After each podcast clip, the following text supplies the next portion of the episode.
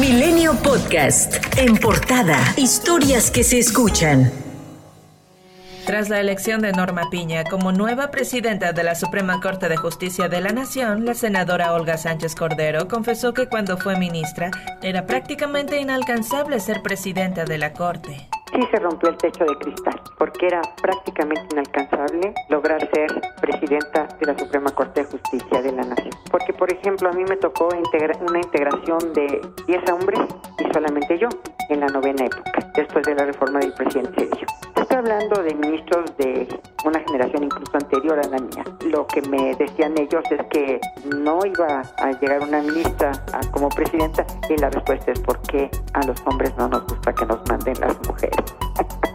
La jefa de gobierno, Claudia Sheinbaum, felicitó a Norma Piña ante este hecho inédito.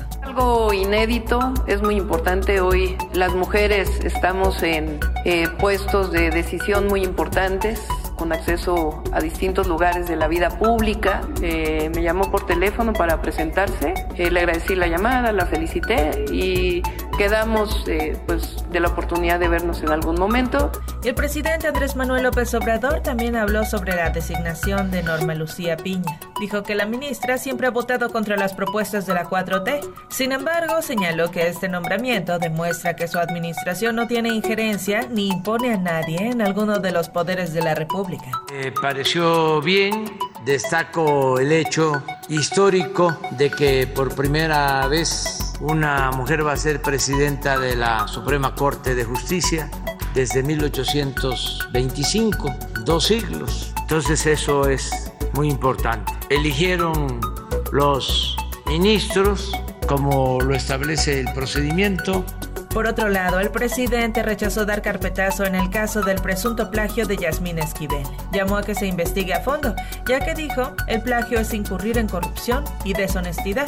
Corresponde a la UNAM, lo dije, y luego a las instancias. A mí lo que me llama la atención es que cuando va a haber una elección salen estos asuntos. Yo padecí de un proceso de desafuero. Cada vez que hay una injusticia así, no me gusta porque es este politiquería. Y es que la Fiscalía de la Ciudad de México desconoció el documento que circuló este martes en el que supuestamente determinó que la ministra Yasmina Esquivel no plagió su tesis de licenciatura. Esto a más de 24 horas de que la propia ministra hiciera referencia a la determinación en la sesión de lunes en la Corte. La Fiscalía detalló que no ha emitido ninguna conclusión en el caso. A petición de la defensa, por tercera ocasión fue pospuesta la audiencia de Emilio Lozoya Austin, exdirector de Pemex, por el caso de por lo que el juez Gerardo Alarcón López, el tercero en tomar el caso, fijó para el 16 de febrero la fecha para reanudar el proceso, pero advirtió que será la última prórroga. Este martes por la noche continuaron los operativos para tratar de localizar y reaprender a los 30 reos que se fugaron del Centro de Readaptación Social número 3 en Ciudad Juárez. Mientras la Fiscalía General del Estado cesó de su cargo a Alejandro Alvarado Telles, quien fungía como director del Centro de Reinserción Social, quien por cierto está siendo investigado, junto con personal operativo y de otras áreas del Cerezo, por permitir el ingreso de objetos prohibidos y autorizar actos fuera de la ley. Maru Campos, gobernadora de Chihuahua, hizo un llamado a no politizar el ataque y motín. Estos acontecimientos nos han llevado a tomar decisiones contundentes para corregir desde adentro de las instituciones las coyunturas que hicieron posible el violento contingente.